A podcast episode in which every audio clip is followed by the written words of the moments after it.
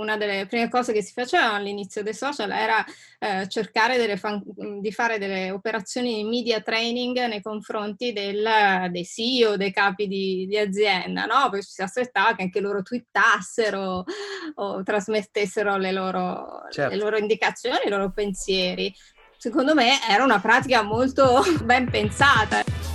Ciao a tutti e benvenuti a una nuova puntata di Screenshot, conosciuto anche come il primo podcast che si vede. Io sono Stefano e come sempre con me ci sono Alessandro Ciao. e Fabrizio. Ciao. Siamo qui perché insieme ai nostri ospiti vogliamo parlare dell'impatto di ciò che chiamiamo digital e social sulla nostra vita di tutti i giorni e sulla società più in generale. Come funziona Screenshot? Eh, ve l'abbiamo raccontato le altre volte, ma vi rinfreschiamo la memoria. Utilizzando quattro schermate dello smartphone parliamo con il nostro ospite della sua vita in relazione alle tecnologie digital e social network. Eh, chi è l'ospite di oggi? Beh, diamo il benvenuto a Francesca Fedeli. Ciao. Ciao, ciao, grazie mille di essere con noi oggi. Bene, ciao Francesca, benvenuta a Screenshot. Allora, chi è, chi è Francesca? Francesca proviene un, da un background nel marketing e nella comunicazione e oggi si definisce un'imprenditrice sociale. È un'attivista dei diritti dei pazienti e ha cofondato Fight the Stroke, che è una fondazione che sviluppa soluzioni a favore dei giovani sopravvissuti all'ictus e alla paralisi cerebrale infantile.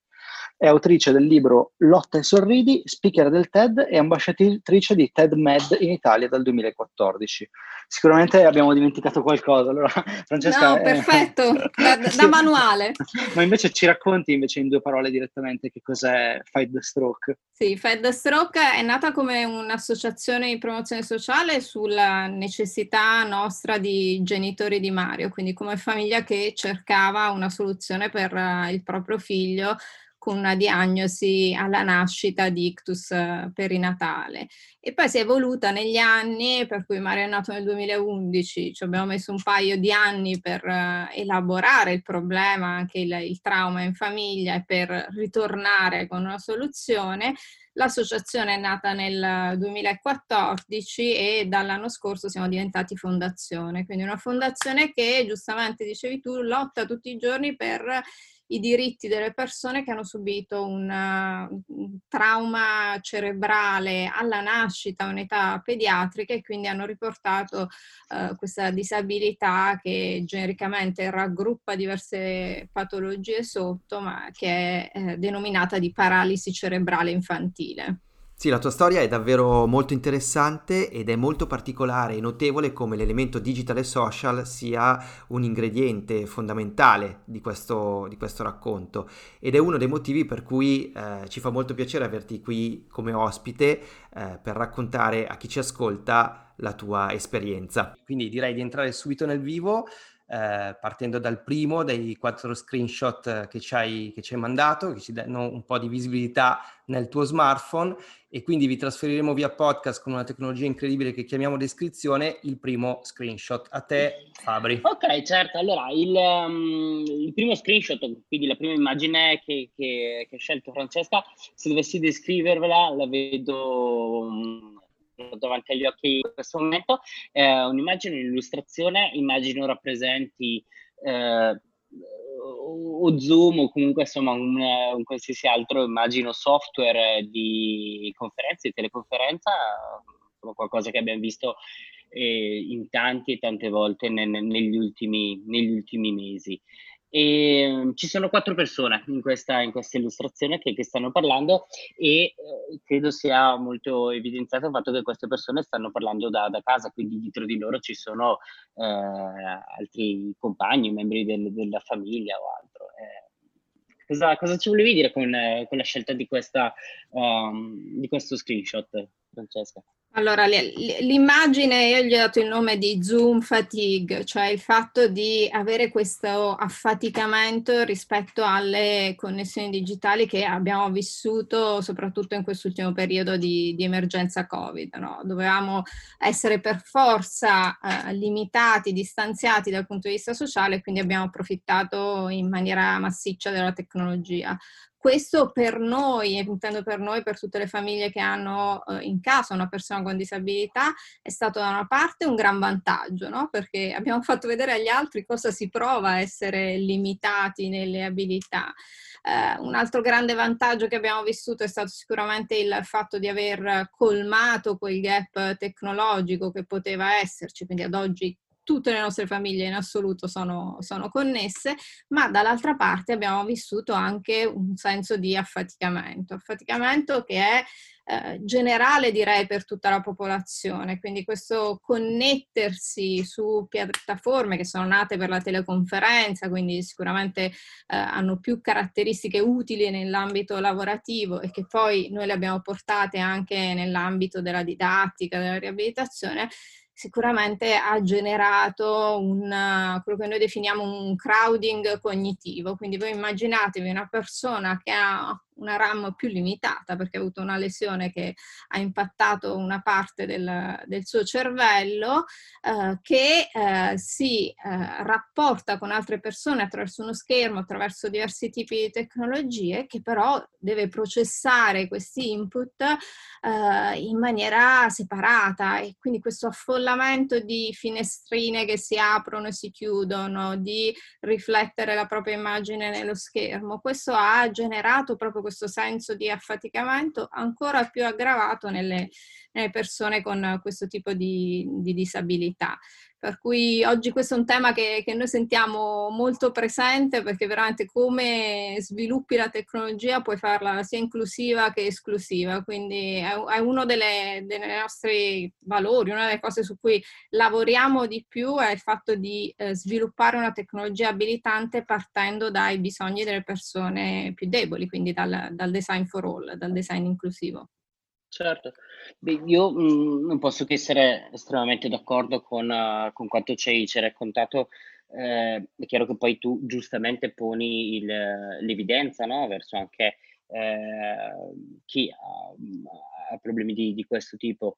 Eh, però, cioè, però, anzi, direi tutti abbiamo verificato in questi mesi. Io ricordo molto le prime, diciamo, due settimane di, di, di lockdown in cui ci siamo trovati tutti di fronte a questa telecamera per uh, so, 8 ore o più al giorno, quanto sia difficile, quanto sia stressante. Quindi immagino insomma, che questa cosa possa essere eh, un'escalation, no? tutti i giorni eh, passati, passati qui, qui davanti. E, e, tra l'altro è molto interessante quello che dicevi tu, che è, che è verissimo, anzi eh, probabilmente mi hai assolutamente fotografato e spiegato qual era e qual è lo stress no? di, di, di, passare da una colla all'altra, di processare tantissime informazioni, di, di avere qualcuno davanti, di doverci parlare, non avere tempi di, di, di, stacco, vedersi anche, anche davanti. Eh, no, no, è assolutamente, assolutamente d'accordo. C'è anche il tema eh, che mi ha colpito, che, che, hai menzionato tu, dello sviluppo dell'empatia, cioè eh, capire cosa significhi eh, avere delle interazioni con, eh, in questo caso, una limitazione che è portata da, da, un mezzo.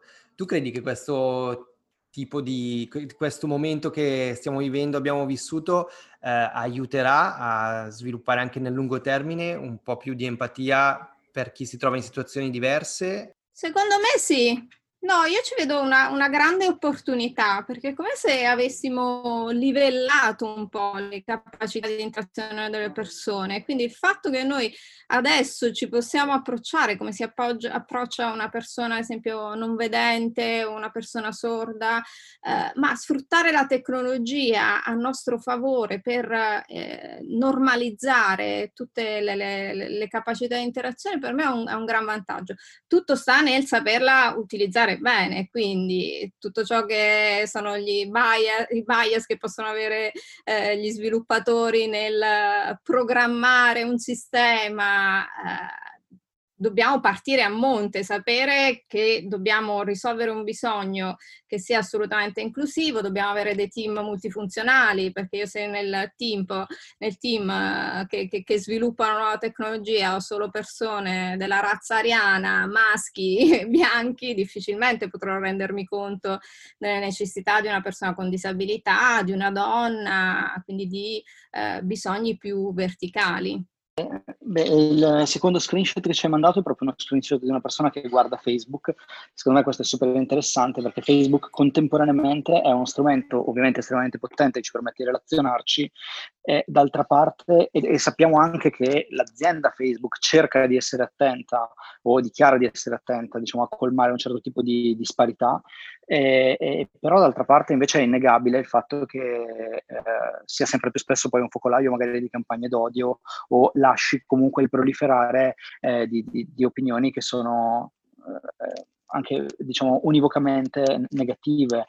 Eh, come, come, la vedi? Guarda, quest'anno è stato pesantissimo perché appunto siamo incappati noi. Abbiamo mandato quell'immagine perché per noi Facebook è veramente un ambiente di riferimento, la nostra comunità di riferimento è nata dentro Facebook all'interno di un gruppo chiuso di mutuo aiuto fra pazienti però quest'anno è stato difficile in particolar modo perché essendo noi molto diretti anche su campagne che appunto invocano come la, la scienza come eh, soluzione a tutti i nostri problemi, dall'altra parte ci siamo tirati dietro Uh, le ire di tutti coloro che invece sono ascientifici, sono per uh, campagne Novax, scie chimiche, insomma, sen- senza che ve le, ve le, descrivo nei dettagli, conoscete assolutamente il, il profilo di questi utenti.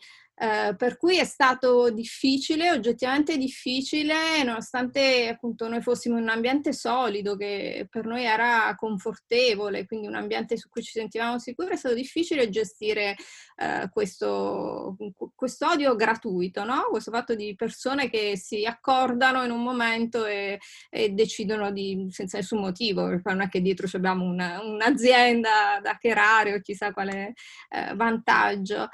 Uh, per cui è stato difficile gestirlo. Vi dicevo, è vero anche che uh, i social ci offrono una serie di leve per uh, limitare questi aspetti, che vuol dire appunto bloccare le persone, segnalare, però è come l'impressione che abbiamo avuto alla fine era come se ci, ci stessimo chiudendo ancora di più nella nostra bolla. Quindi limito questo, limito quest'altro, questo non mi piace, questo ce l'ha con me e, e alla fine ritorniamo sempre nel, nel contesto a bolla che per noi ha dei, sicuramente dei, dei, dei, minus, il fatto di non permettere uno scambio, una fecondità di rapporti, di relazioni di persone con punti di vista diversi non so se interpreto correttamente dicendo che la piattaforma che avrebbe delle pretese di neutralità, eh, però purtroppo incentiva gli scambi che sono scambi particolarmente accesi e particolarmente negativi e al contrario insabbia, sommerge, rende meno visibili gli scambi che sono più moderati e quindi magari anche più, diciamo, se vogliamo, calibrati e scientifici. Sì, sì, è vero che alcuni ambienti sono più protetti che per, mhmm, per costruire sopra quello che, che dicevi mhmm, tu Alessandro. Eh, all'interno delle comunità chiuse, dei gruppi, c'è un bisogno molto forte, un'urgenza. Io devo trovare un, una soluzione al problema di mio figlio, quindi mi frega poco se c'è il santone o se c'è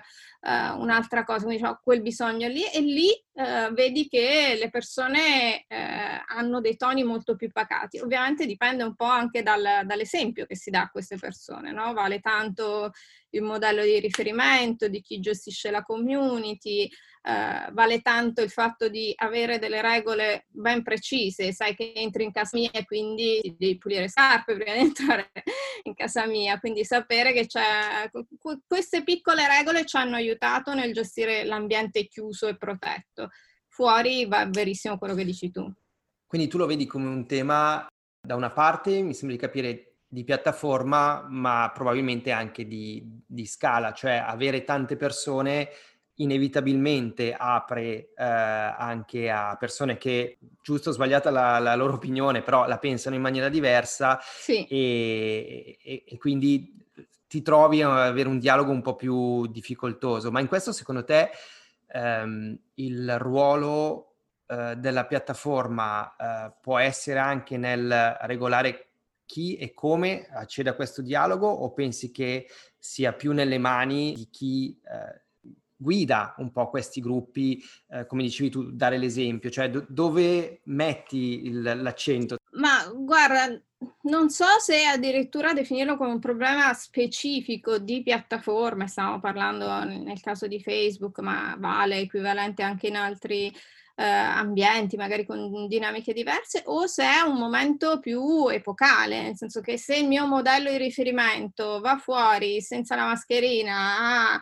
a uh, urlare campagne d'odio contro le persone che trova in piazza e io lo vedo riportato sui diversi uh, canali, poi ovviamente mi sento autorizzato a riportare quello stesso tipo di atteggiamento anche nella mia comunità chiusa, che sia virtuale o uh, che sia fisica.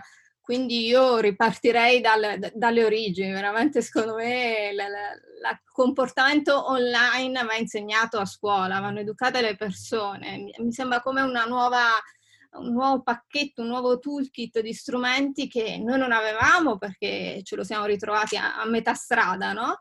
Eh, però adesso secondo me l'interazione, che sia l'interazione da mh, parte del medico che parla online o che sia da parte del, uh, del ragazzo uh, di 15 anni che esprime un, un suo giudizio online, secondo me vanno, vanno incanalate queste energie, vanno educate fin dall'inizio. E tra l'altro questo aspetto legato alla leadership e al buon esempio è il gancio perfetto anche per il tuo terzo screenshot che vi descrivo perché apro un, una bella conversazione che è uno screenshot di un tweet di Donald Trump eh, che dice This very expensive global warming bullshit has got to stop. Our planet is freezing, record low temps and our GW scientists are stuck in ice.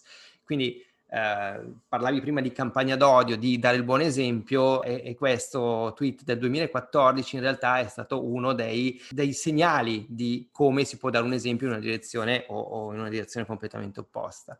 Eh, cosa, cosa, mh, ti ha, cosa, ti ha, portato a usare questo, questo tweet? Mi viene, mi viene, in mente Stefano che quando ho cominciato a lavorare con voi, quindi quando lavoravo in ambiente più, più marketing, una delle prime cose che si facevano all'inizio dei social era eh, cercare fan, di fare delle operazioni di media training nei confronti del, dei CEO, dei capi di, di azienda, no? Poi si aspettava che anche loro twittassero o trasmettessero le loro, certo. le loro indicazioni, i loro pensieri secondo me era una pratica molto ben pensata, nel senso che eh, anche oggi comunicatori scientifici, anche di, di, di, grande rilievo, di grande peso, sia nell'ambiente offline che nell'ambiente online, sono ritrovati ad interagire e a comunicare decisioni che impattavano il livello di rischio della, della popolazione senza avere in casa tutti eh, gli strumenti adeguati per sapere come appunto si, si interagisce con, con le persone online.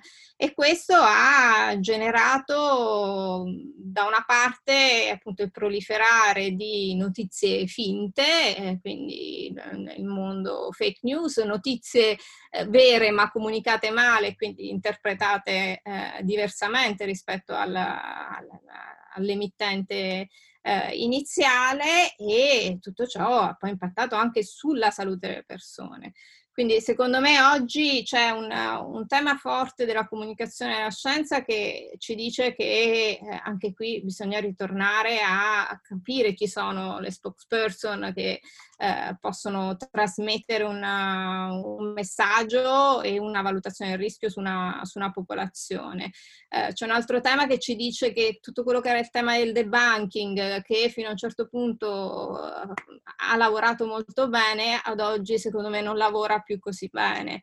Eh, nel, nella relazione online, nella relazione asincrona, dire a una persona tu sei un somaro eh, sicuramente non aiuta a far cambiare idea a quella persona, ma è più lavorare sul, sul trust, sulla fiducia, sul capire eh, i valori di quella persona, entrare in empatia e poi capire come eh, andare a far passare le informazioni giuste. Quindi secondo me anche su questo, sulla comunicazione della scienza e eh, l'emergenza Covid cioè, ci ha esposto a di tutto, è stato un, un territorio fantastico per chi fa ricerche di mercato. Su, su, questo una piccola domanda anzi una, una, curiosità personale, dato che è un tema che mi interessa molto, quello della comunicazione della scienza. Hai, hai visto qualcosa, hai dei riferimenti da darmi eh, di chi a tuo avviso oggi fa una buona comunicazione dal punto di vista scientifico? Parlo anche, potrebbe essere anche molto molto divulgativo e, e non esclusivamente medico. Sì, Guarda, noi abbiamo tutti gli anni organizziamo un, un, evento più di divulgazione scientifica, quindi che c'entra anche poco con Fight the Stroke, che è il TED Med, lo portiamo in Italia. Quest'anno siamo trovati a, a organizzarlo online, quindi a, a Ehm, prendere le misure anche con contesti diversi. E ne abbiamo riflettuto molto, abbiamo riflettuto un po' sul, su questa parola infodemics, quindi su quello che eh, anche il, il WHO in questo momento sta dando delle linee guida su quali possono essere eh, i, i, punti di riferimento, le cose che abbiamo imparato. Quindi una prima risorsa secondo me è questa.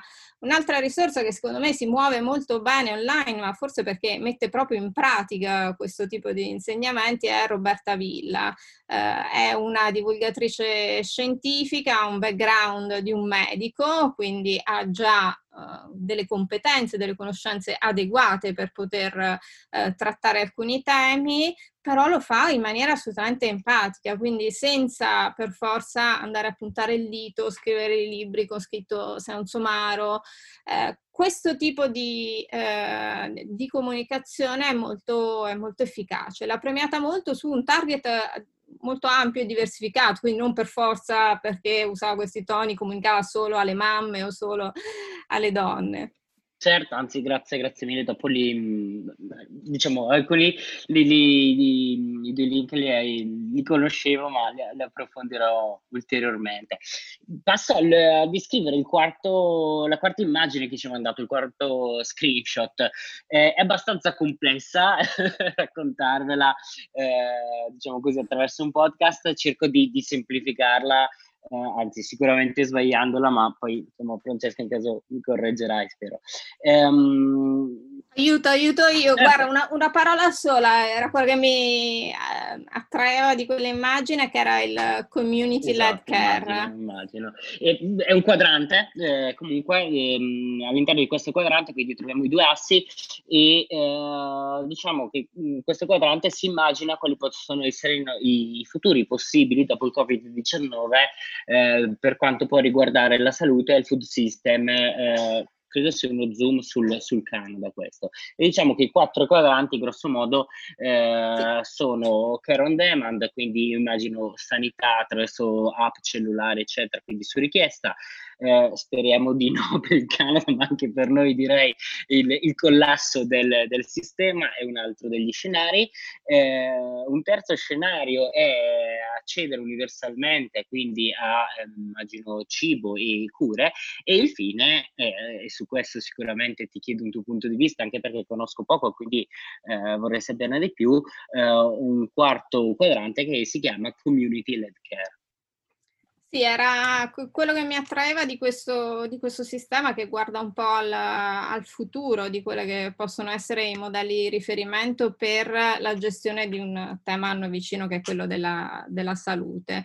È emerso in questo periodo come eh, davvero il, il, claim community got stronger and authority less important, cioè le, le comunità eh, acquisiscono sempre più peso eh, numerico, ma anche di, di, di, qualità, di tipo di, di, contenuti e invece il messaggio che ci viene dato dall'alto verso il basso in maniera unidirezionale eh, è diventato meno, meno importante. Faccio un esempio pratico riferito a noi che appunto siamo stati definiti una, una community led care, un, un'organizzazione basata su tante teste che agiscono, pensano, hanno un bisogno eh, da, da, risolvere e che fanno emergere però delle soluzioni, quindi la comunità dei pazienti, in questo caso dei, eh, dei caregiver. Eh, quindi per quanto riguarda alcuni tipi di malattie, che possono essere malattie poco conosciute, malattie molto rare, la scienza difficilmente riesce ad andare in maniera così capillare e si prende la briga di comunicare, avere tutto il tempo a disposizione per comunicare con il singolo paziente, mentre eh, la comunità guadagna nel tempo un'esperienza, che è l'esperienza di vita vissuta, quindi mi interfaccio tutti i giorni con, con questi problemi e sviluppa delle soluzioni. Quindi i sistemi che vedremo in futuro in questo ambito saranno i sistemi che faranno emergere sempre più queste soluzioni. Poi non è detto che queste soluzioni siano eh, effettivamente efficaci, no? Vanno assolutamente, devono passare attraverso il filtro, la validazione degli esperti, non stiamo dicendo che ti fai la cura da solo su Google o ti vai nel Fab Lab e ti fai la protesi del, del braccio, però dovremo cercare il modo di eh, alimentare sempre più questo patrimonio di conoscenza che risiede in queste comunità farlo uscire fuori, farlo filtrare dal, dagli esperti, validare e poi far uscire quindi le, le, soluzioni. Ma è solo in quel modo che facciamo dei laboratori continui di eh, conoscenze, solo in quel modo che riusciamo a venire fuori da questo loop che è quello tipico del paziente della malattia rara che ogni volta si trova, la, la famiglia che eh, affronta quel tipo di problema ogni volta si trova a, a ricostruire eh, la soluzione da, da, zero. E questo tipo di approfondimenti barra laboratori verticali, tu li vedi fertili su eh, diciamo malattie rare o poco diffuse o lo vedi come un modello eh, che oltre a questo tipo di applicazione può avere anche un'applicazione più mainstream, più applicabile ad altre tipologie? Dici anche fuori dall'ambito sanitario? Uh, o nell'ambito sanitario in maniera più mainstream oppure anche fuori dall'ambito sanitario. Io pensavo soprattutto all'ambito sanitario, la domanda te l'ho fatta perché uh, es- mi è venuto un esempio mh, pratico in mente che è un, uh, un, recente caso che è stato coperto dal New York Times di una ragazza che aveva uh, una, una, forma di Covid ehm, diagnosticata ehm, ma per cui è stata dimessa e dopo la dimissione ha avuto un mese di ancora malattie e sintomi e l'unico modo che ha mh, avuto per trovare eh, conforto è stato eh, online creando un gruppo dove altri hanno avuto i suoi stessi sintomi di lungo termine eh, e hanno potuto interagire. Eh, chiaramente lei non era, non era medico, non, non, era uno scienziato, ma ha usato questo tipo di gruppo per... Ma c'era già passata. Ma c'era sì. già passata. Quindi mi chiedo, al di là di questo singolo esempio che ti ho detto, secondo te è qualcosa che si può applicare anche alla eh, sanità, però non solo a ciò che sono casi più rari, sì. Sì, assolutamente sì, appunto Facebook è un, è un vivaio di questi casi, noi l'abbiamo esplorato per, per primi, ma davvero ce ne sono tanti. Nell'ambito sanitario non solo malattie rare, ma anche malattie croniche, in cui eh, il paziente nasce all'inizio che ha pochissima esperienza, quindi il medico ha più esperienza, arriva alla fine, che vuol dire arriva a 18 anni, quindi quando cresce nella vita eh, evolutiva del paziente, che il paziente ne sa di più del medico, ma semplicemente perché vive la cronicità tutti i giorni e quindi accumula un, un livello di nozioni e di esperienza che invece il medico non, non, riesce. Però è vero anche al di fuori di questi ambienti, è ehm, molto più vicino negli ambienti che si occupano di, di cura. Mi viene in mente un, altro riferimento che è il, um, uh, questo modello di impresa sociale, anche, anche lui, il fondatore, è un, una Schockafello, e si chiama Burzorg, è un modello olandese, viene citato anche nel libro di Lalou del Reinventing Organization, come un modello uh, efficace in cui il territorio si adatta, in questo caso per costruire delle reti di infermiere mh, locali, territoriali, di quartiere addirittura, eh, per eh, sopperire a un problema in cui il welfare governativo non, non arriva, in cui le istituzioni non, non, arrivano. Per cui forse è più evidente eh, in tutto ciò che è vicino alla cura, all'assistenza, però mi, sembra applicabile anche in maniera più estesa a tutto il mondo della scienza in, in, generale, quindi dove ho delle competenze vere molto alte e una pratica di vita reale, questi due assi sono molto distanti, quindi il fatto di riuscire ad avvicinarli secondo me c'è un valore netto per, per tutti. Beh, eh, grazie, grazie mille Francesco insomma, per, per, il tempo che ci hai, ci hai dedicato, quindi volevo, volevo, ringraziarti per questo, per il viaggio che ci hai fatto fare tra i tuoi screenshot, eh, diciamo, all'interno della tua vita social e, e, digitale. Io penso che gli argomenti che abbiamo trattato oggi, le cose che ci hai descritto possano essere di ispirazione per, per molti e anche possano aiutarci a vedere eh, diciamo le cose in modo diverso e, e, anzi grazie mille anche dei, dei link che andrò anch'io a, a, ripassarmi. Grazie a voi di tutto. A proposito di link, se ci dici qualche link o qualche luogo online dove possiamo continuare a seguirti e magari contribuire ai tuoi progetti? Volentieri. Allora, siamo su Facebook eh, proprio perché siamo, siamo, nati lì, ma anche siamo su, su Twitter, eh, su LinkedIn. Eh, approcciamo i, i, nuovi media con molta, con molta cautela proprio perché abbiamo bisogno di spazi dove avviene effettivamente un'interazione, una condivisione di argomenti più ampia. Ci trovate sicuramente online, è il nostro punto di riferimento, non abbiamo appunto una sede fisica proprio perché operiamo anche a livello globale, quindi su www.fightstroke.org, un link con un sacco di consonanti per cui se, se riuscite a trovarlo siete bravi. Perfetto, e grazie anche da parte mia a te, a tutti quelli che, che ci hanno ascoltato. Eh, se vi è piaciuto questo podcast lasciate una recensione, seguiteci, su Instagram ci trovate at alike.world e grazie ancora Francesca e alla prossima a tutti. Ciao. A voi, ciao, alla ciao prossima. Tutti, grazie.